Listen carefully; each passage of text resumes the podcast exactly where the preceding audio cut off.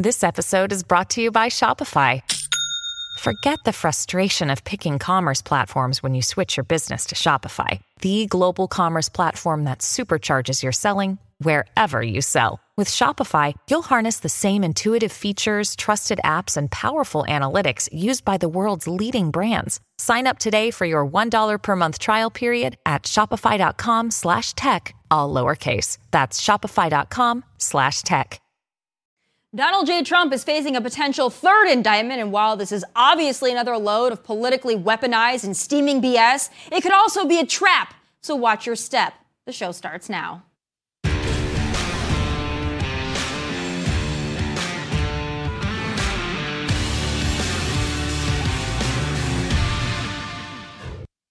Well, in breaking news that's not in the least bit shocking at this point, former president and current leading Republican 2024 candidate Donald J. Trump is looking down the barrel of indictment number three, this time for his involvement in January 6th, or as I call it, liberal Christmas. Of all the indictments and scandals he faces, this one might be the most flimsy because the man flat out said, peacefully and patriotically make your voices heard. Know that everyone here will soon be marching over to the Capitol building to peacefully and patriotically make your voices heard. Yeah, still unsure how instructing his supporters to peacefully and patriotically make their voices heard qualifies as incitement to violence or amounts to an attempt to overturn the election. But we all know this is just another one of the gashes in this death by a thousand cuts takedown of Donald Trump. They want him in prison, but you know what they want even more than that? They want him to be our 2024 Republican nominee, folks. Every time they come for the man, impeach him, indict, charge, besmirch, and lie on him, his lead in the GOP race for 2024 widens. And at least half of our party is fully and completely falling right into this trap. Don't get me wrong, what they're doing to the man is crap and it needs to be condemned. But some of y'all have let your MAGA hats fall past your forehead and over your eyes, and you don't even see what's going on here. They want Trump to be our nominee because they're either going to lock him up or damage him so badly in the eyes of the general public. Yes, there are people who exist beyond MAGA voters, folks, that he will not be able to beat even dementia ice cream cone Joe Biden. This feels like another trap, and as much as we all want to stick it to the government, we can't stick crap to anything or anyone if we lose in 2024. Please keep this in mind, I beg of you. Still ahead, I'm joined by a full blown Twitter verified liberal to discuss this potential indictment, book bans, Crooked Joe, and so much more. Brian Krassenstein joins me next. Don't miss this. If you noticed recently, President Trump went up in the polls and was uh, actually surpassing President Biden for reelection. So, what do they do now? Weaponize government to go after their number one opponent it's time and time again. I think the American public is tired of this. They want to have see equal justice, and the idea that they utilize this to go after those who politically disagree with them is wrong. Well, my next guest has been tweeting up a storm about this potential indictment, lucky number three against former President Trump. I think it's safe to say he's on the left side of this issue. Joining me now for what I hope will be a friendly little debate about this and so much more is journalist and Twitter extraordinaire Brian Krassenstein. Brian, it's great to have you. Uh, I see your tweets pop up on, on, Twitter regularly. I don't even think I necessarily follow you, but I see all of your content, and I gotta say, uh, I don't know if I would call myself a fan, but I am a follower. Well, thanks. Thanks for having me here. I'm happy to be here. So I want to get into this first uh, order of business here, and that's potential indictment number three. So I already know how you feel about it. I saw your tweet yesterday saying, hey, listen, if they go after this man this many times, he's got to be a crook, and maybe we should wait and see if he is in fact a crook. So I'm guessing that that's where you stand on this. But I'm wondering if I could just prod you a little bit. Do you think that there's a world that exists that shows the federal government going after Donald Trump repeatedly because they A, don't like the guy, and B, they don't want him back in office. Do you think there's a world where that could be a possibility? I, I understand why some people view it that way, especially if you're on the right. Uh, but I, I would say there there isn't a world like that. Uh, there's if, if this was a if this was just a Manhattan case, then I would kind of think, hey, maybe maybe it's maybe Alvin Bragg is going after him for political reasons. But this is the third likely indictment. There's been 71 counts. There's certainly going to be many more, it appears. Uh, I say just trust the justice system. Trust trust the justice system.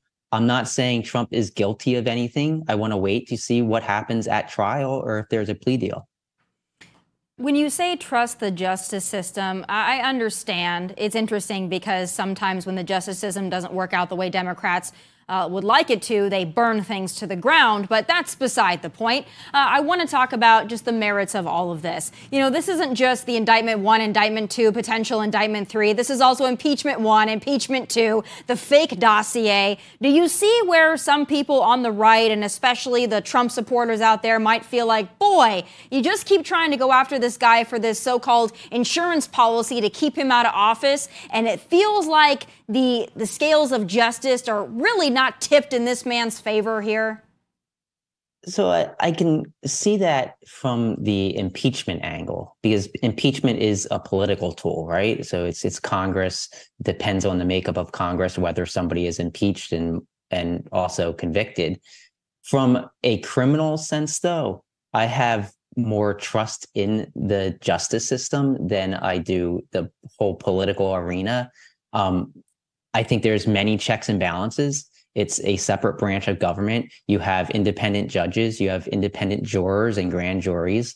So th- there is there's little argument that things are tilted against Trump. I'd even suggest that things are actually tilted in Trump's favor if he does go to trial, merely because you need the entire jury to convict somebody. One single juror that could be a Trump supporter and the case is a mistrial.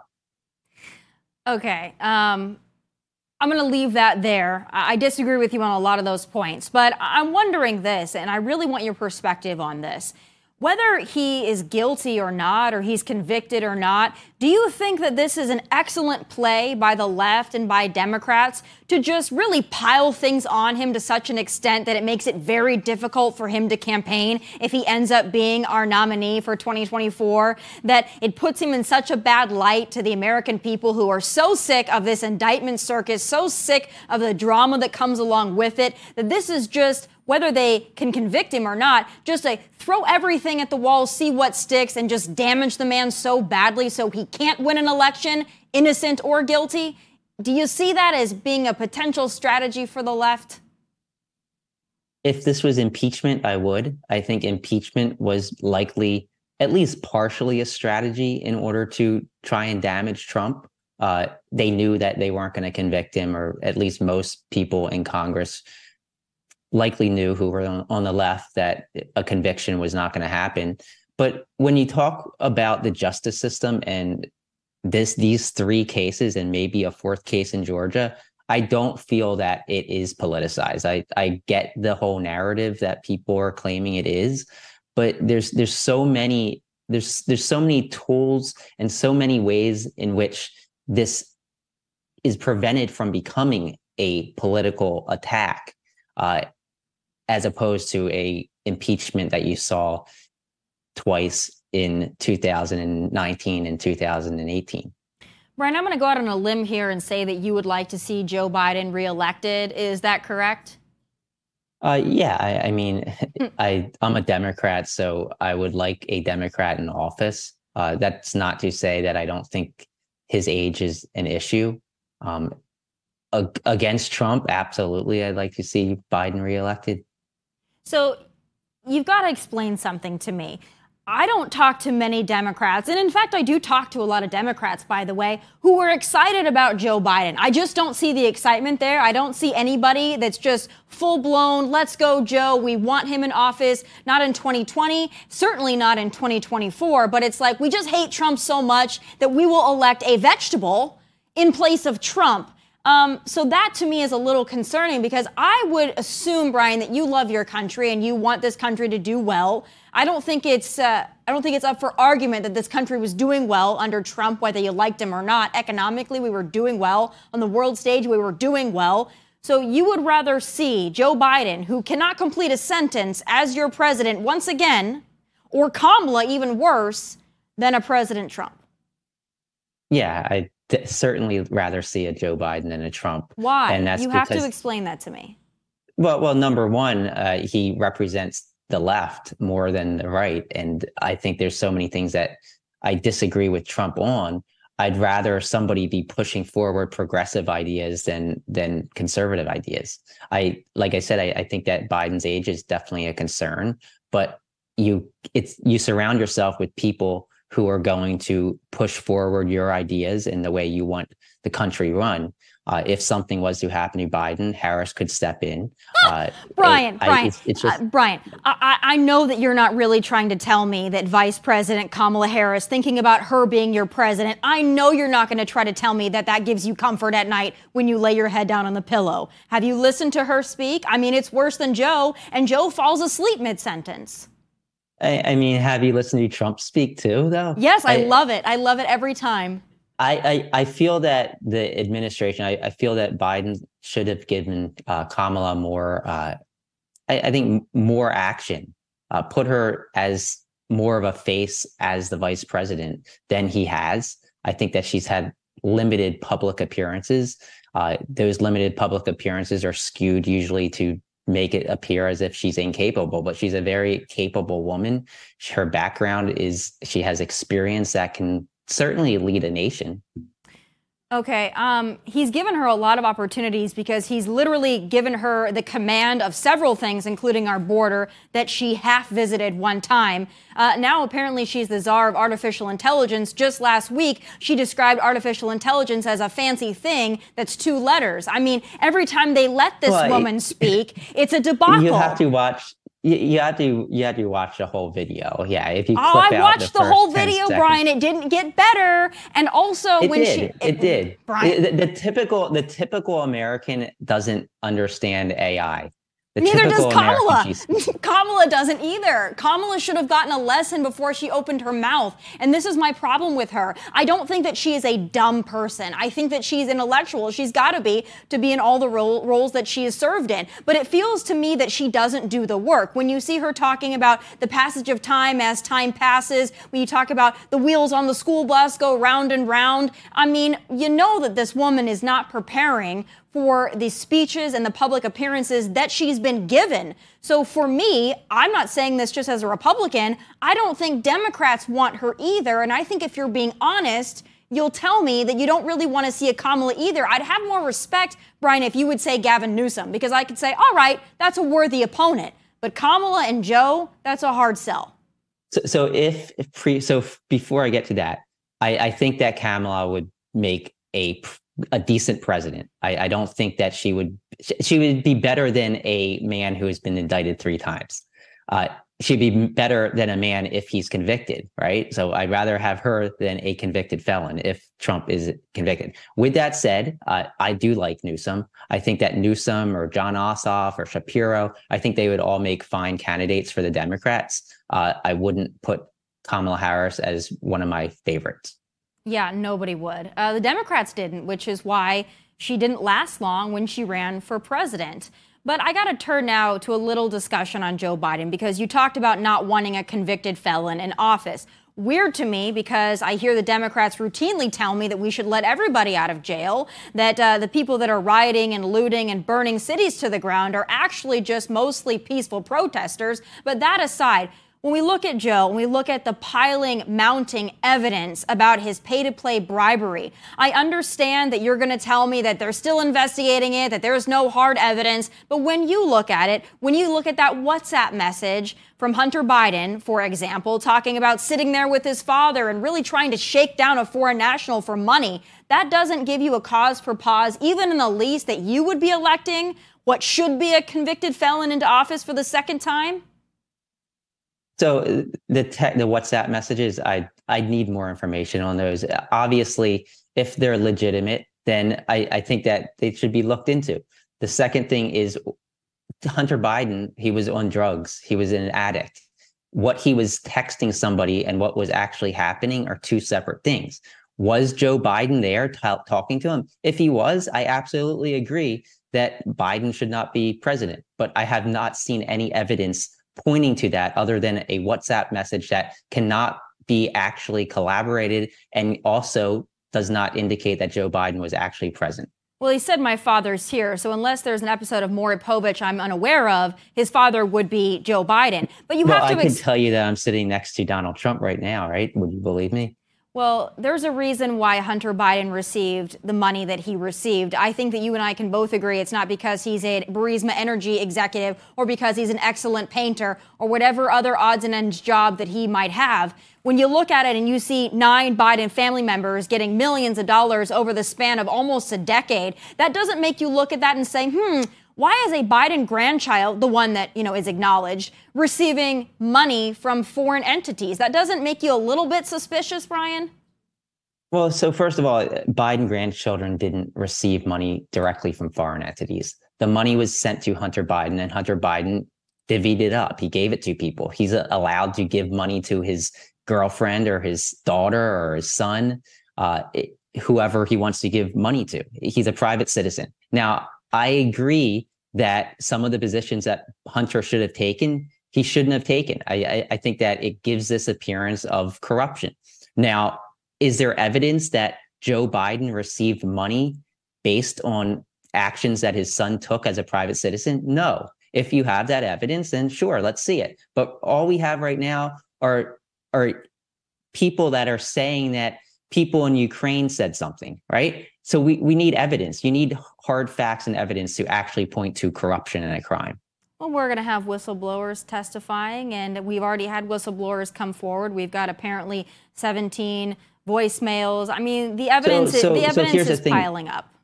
So here's the thing, though. So you have whistleblowers. Typically, when a whistleblower comes forward, they bring with them receipts, they bring documents, they bring recordings, they bring something that backs up what they're saying.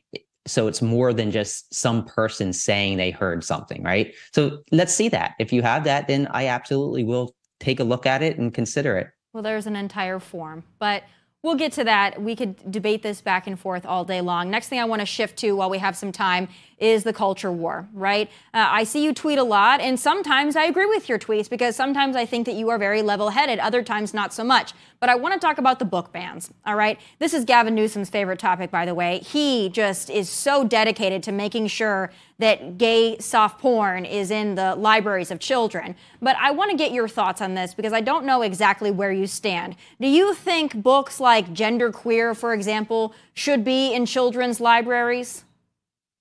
So I, I think this is kind of a, a matter of where you draw a line. So it, it's not a black and white issue, right? It's, it's there's very many different shades of gray. Uh, there's different books, there's different age groups, there's different ways that these books are kept away from children. So I think it's like a happy medium. The solution's something like allowing these books to be in libraries if they're if they're uh, able to be seen by certain age groups. So, I mean, obviously, gender queer shouldn't be in a grade school. Uh, and putting the book somewhere that only certain age groups can see. And perhaps with something like Gender Queer, which is one of the more racy books, you could have it only being able to be checked out if there a parent gives permission. Uh, I think parents should have rights and parents should be making these decisions. But I, I think that what we see often is that everybody on the right says these books should be banned and should be inaccessible to students, while those on the left are saying these all these books should be accessible to so many students. So it's somewhere in between, I think. All right, well, I can agree with that. Do you think that they should put Playboy magazines next to the gender queer for the certain age groups? Do you think that that would be fair game as well then? No, no, I, I don't. I, I think that if the book is something that is actually teaching students something and gender queer actually does teach students. If you have transgender students it teaches them about themselves. I think that that's different than just plastering a playboy where you have actual nude f- photographs and it serves no educational purpose. Well i think there's a difference. Well okay.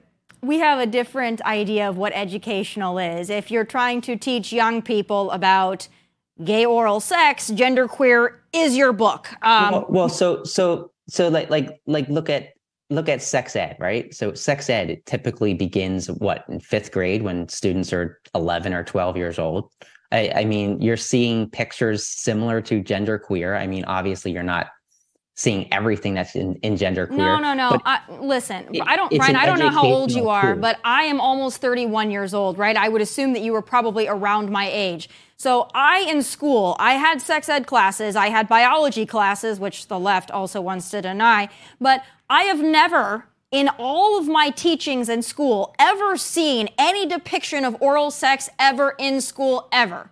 Not straight oral sex, not gay oral sex, none of it. Not a manual, not a cartoon, not a description, uh, right, right. nothing. Well, but but you hear it illust you hear it you learn about it, right? You no. learn about what it is. No. Yes, you do. I remember I remember being in 6th grade and learning about it. And okay. I, I mean, I, Your school I'm pretty is sure far more progressive most, than mine.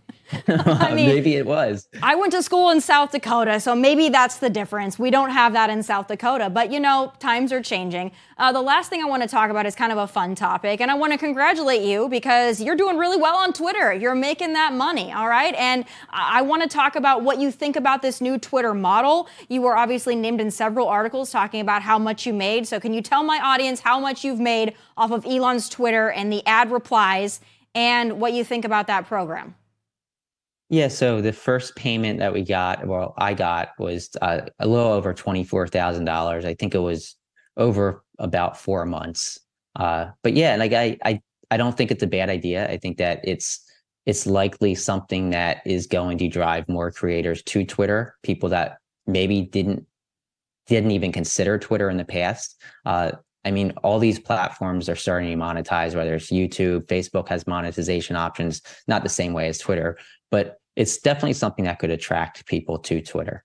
Are you concerned at all? Because I am concerned about this, that because it's monetizing the replies to tweets, that people on the left and the right are going to tweet more extreme things to get a reaction to make more money because I truly have that fear that it's going to entice grifters to grift harder and to be more ridiculous simply to get more money. I, I actually feel it could actually do the opposite. And and I'll I'll tell you why. I, I think that Twitter's algorithm right now is it's basically boosting dialogue. So comments on tweets and comments to comments. So if somebody comments on my tweet and I reply back, that is actually boosting the post within the for you feed. So that is boosting a dialogue. And I think dialogue's important. I think when you have a dialogue, a lot can be accomplished. People understand each other better. Uh, so will people tweet out outlandish, outrageous things in order to get clicks. It's possible, but I also feel that I've noticed, I even noticed myself, like I I post things that are going to create a dialogue. Even if you disagree with me, I'll still have a dialogue with you and try to understand what you're saying. And I, I feel that a lot of the people on the right who follow me are doing the same. So I, I don't know. I think Elon's Elon's idea here, it, it might just work. We'll see. Well, I like it, and congratulations to you for doing so well on Twitter. I certainly see you in my feed often, which is why I wanted you on my show, because I, I appreciate the dialogue, whether it be virtual dialogue or dialogue Zoom. I, I, appreciate it, and I appreciate you coming on. I hope to have you back. We've got a lot more to discuss. Uh, about your president and Kamala, because I really want to dig into that as more information develops. Great to have you, Brian. Thank you for coming on.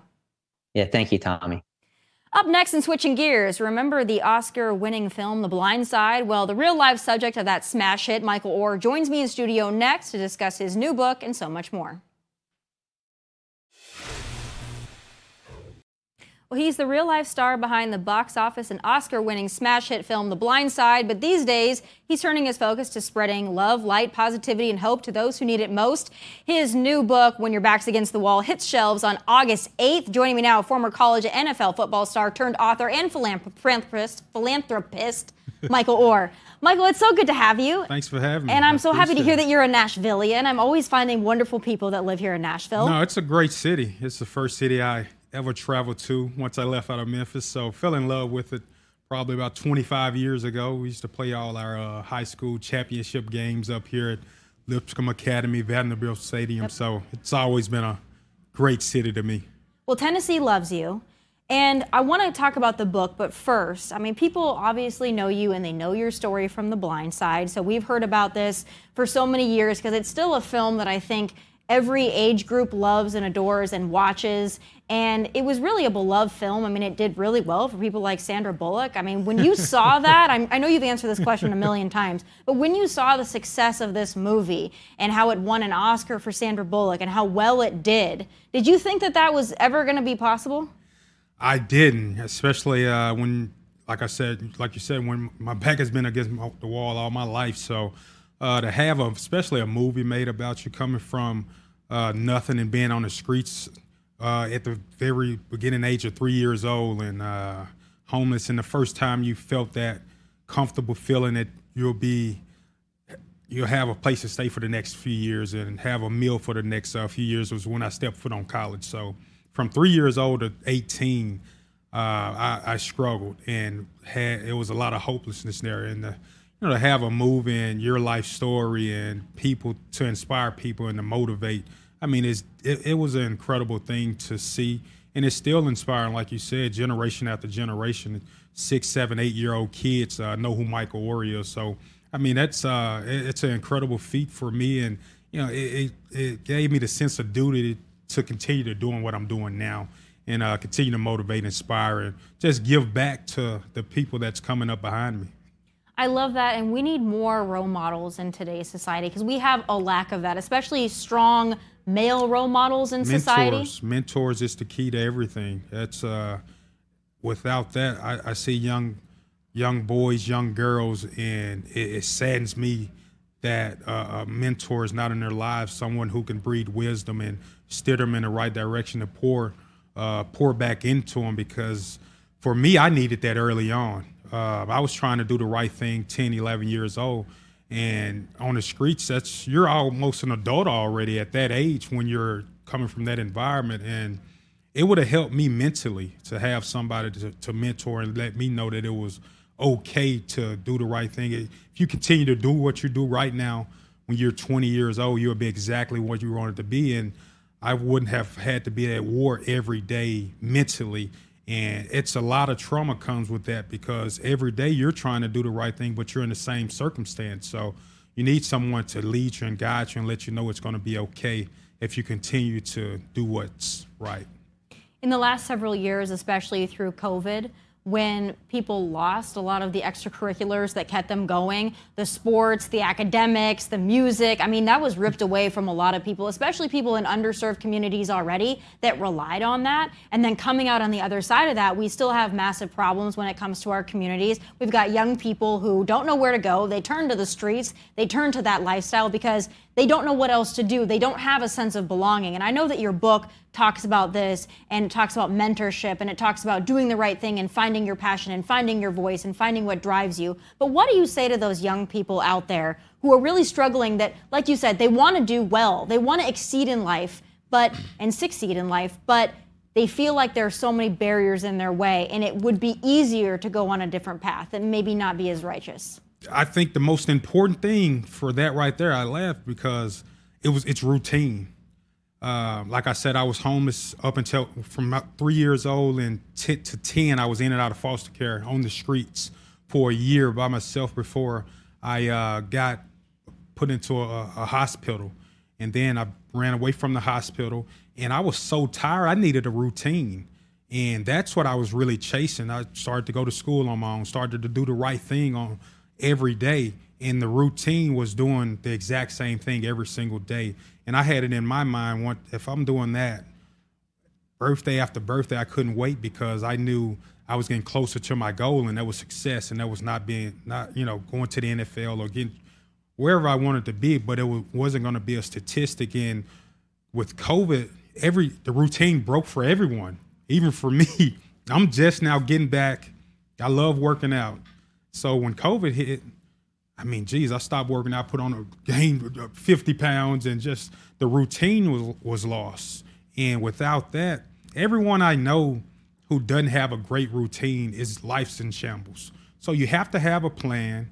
You have to, whatever your dream is, put that plan together, get your routine, and that's discipline and being consistent. You have to do that before it can be tangible. And I think that's the most important thing. So so many times nowadays, you know, everyone wants it to be so fast and to happen right now, especially with social media. But you have to get lost in the process. That's the fun part. I wouldn't be right here if I wouldn't have went through all those things as a kid. So the, the stories and the obstacles, and that's how you navigate, and that's how you give back. So the other person won't have to go through those rough patches. So it's the routine and you know discipline and being consistent and finding someone that you can look up to and that you admire and want to be like. But I think the most important thing for the young people, it starts with you. It starts with you right now. I didn't see anyone that I didn't I was the first person that I knew to graduate high school. I didn't have anyone that had a job to go to someone that I could see to mimic myself or model myself after. So it starts with want to. And I knew that when I looked in that mirror at 11 years old, everyone around me was, you know, drugs and violence, all of that stuff. And they were in the same situation I was in. So I understood that they couldn't help me. So, and I didn't want to be a burden. I wouldn't want to put up my problems on them when I knew that, you know, they couldn't save me. So I put everything on me and I blamed myself, even though, you know, I could have been angry at other people, but I blamed myself. And it started with want to and just having that uh, ability ability to put positivity into my mind. So, you know, it starts with you first if you want to change. Does it frustrate you at all in popular culture the victimhood mentality that's pushed, especially on young people? It's you can only attain this level of success. Everything is against you, so it's not your fault. Life is unfair. I feel like that message is coming in really strong right now and sometimes it's hard to navigate through that because it's easier to be a victim. It would have been much easier for you just to be a victim. It is. It is because when you brought up the movie, I, I didn't like movies like that. I didn't like people. To me, it looks like, you know, Big Mike in the movie, he needs someone. And that's not the case. You know, I moved in with the uh, the Tuohy family at 18 and I was there a few months, uh, less than a year. And I, don't, I didn't like the part I didn't like. I don't like th- that. If you're thinking 100 percent, uh, 100 percent capacity, 100 percent physically, it's no reason you shouldn't be able to go out here, get off your butt, or, and get the job done, do what you need to do, and be where you want to be. It's about effort. Uh, it, no one's feeling sorry for yourself. I, for me, that was my last thought, and it's so much of that now, and it's so it, it's it's been it's been going on for a long time, and that handicaps uh, a lot of people when you're constantly, you know, giving people what they want and not having people earn things. I'm a big building it from foundation day by day, and that makes everything better. And you you appreciate things a lot more when you've earned it, when you've put in the work, and when you you you can when someone's giving you something every you're not going to appreciate it. You're not going to understand what it took to, you know, get this table right here and here. I mean, you, you, you know, you're breaking and not care for it and things like that. So I, I think uh, it, it, starts there. Uh, it starts with uh, just go back to that want to and having that foundation of, of sense of pride, to be honest, and uh, mm-hmm. just uh, just just want to be better for for society and for yourself. That's it. So you tweeted something out uh, on, in June that I thought was really interesting. It was a very simple tweet, but it just simply said, vote with your dollar. And we have the tweet vote with your dollar. A very simple message, right? Yeah. But you got to explain to me the meaning behind that, why you tweeted it, and what you meant by it.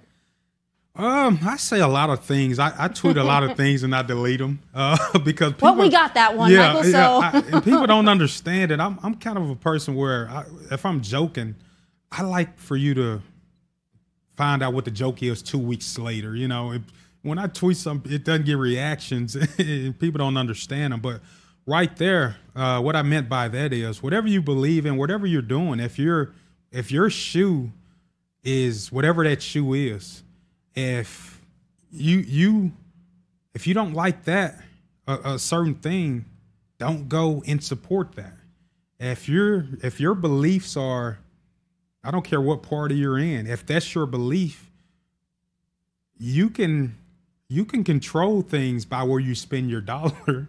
Right. And you can vote that way. You don't necessarily have to go to a poll. you know, you can believe in what you believe in, but you can control politics uh, with your pocket.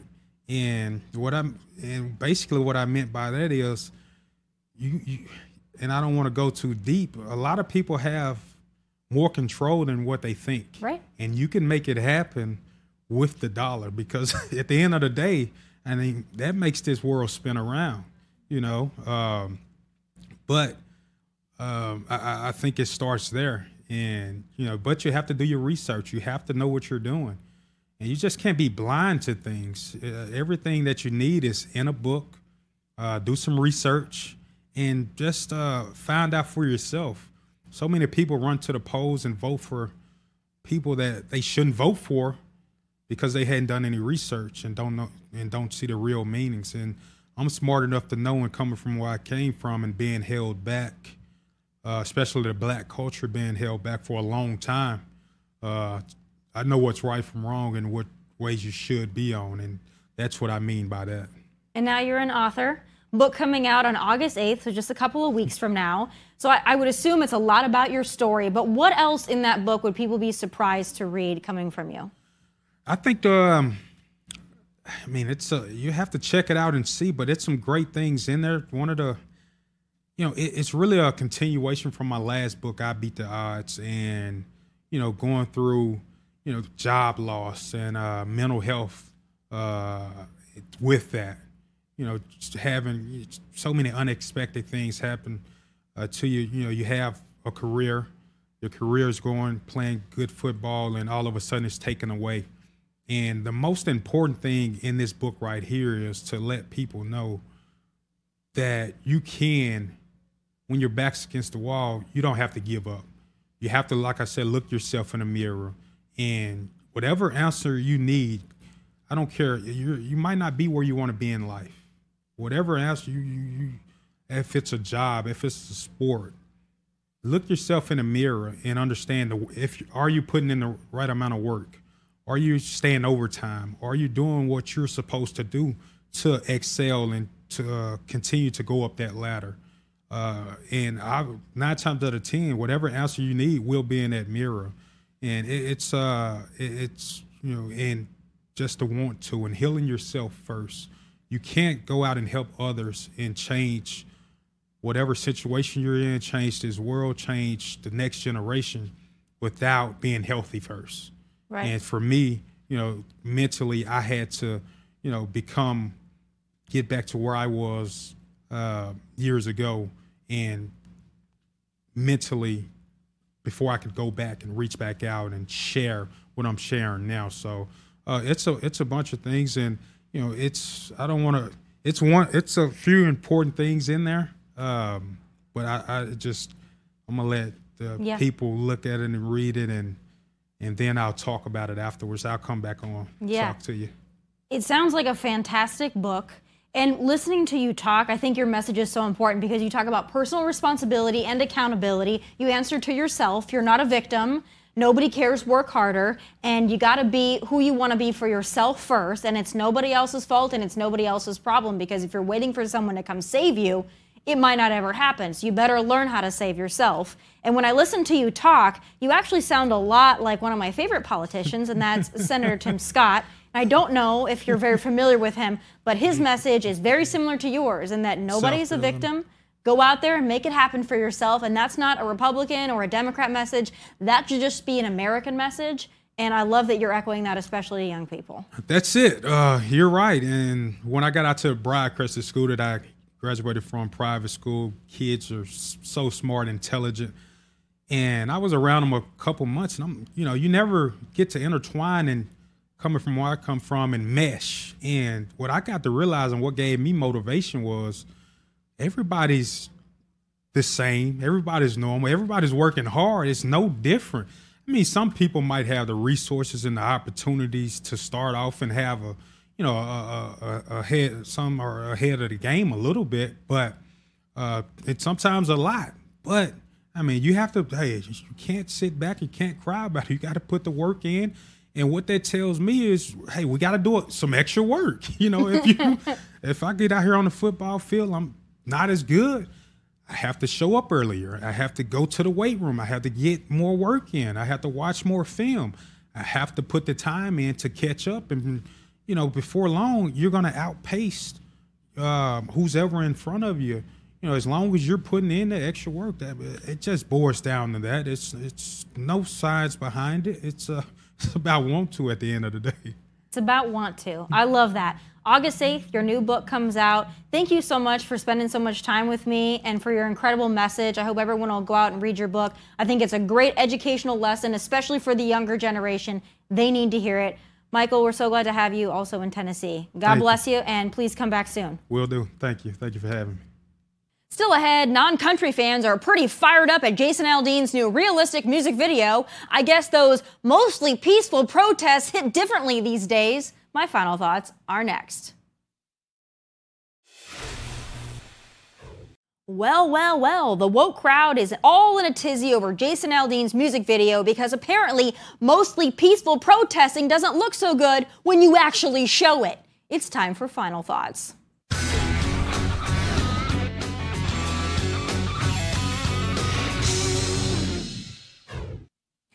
Folks, in case you couldn't deduce this from his social media, his background, his patriotism, and his body of work, country star Jason Aldean is not woke, he's not an Antifa sympathizer, and he doesn't give a rat's ass if you don't like it. But he's under fire this week after releasing the music video for his song Try That in a Small Town.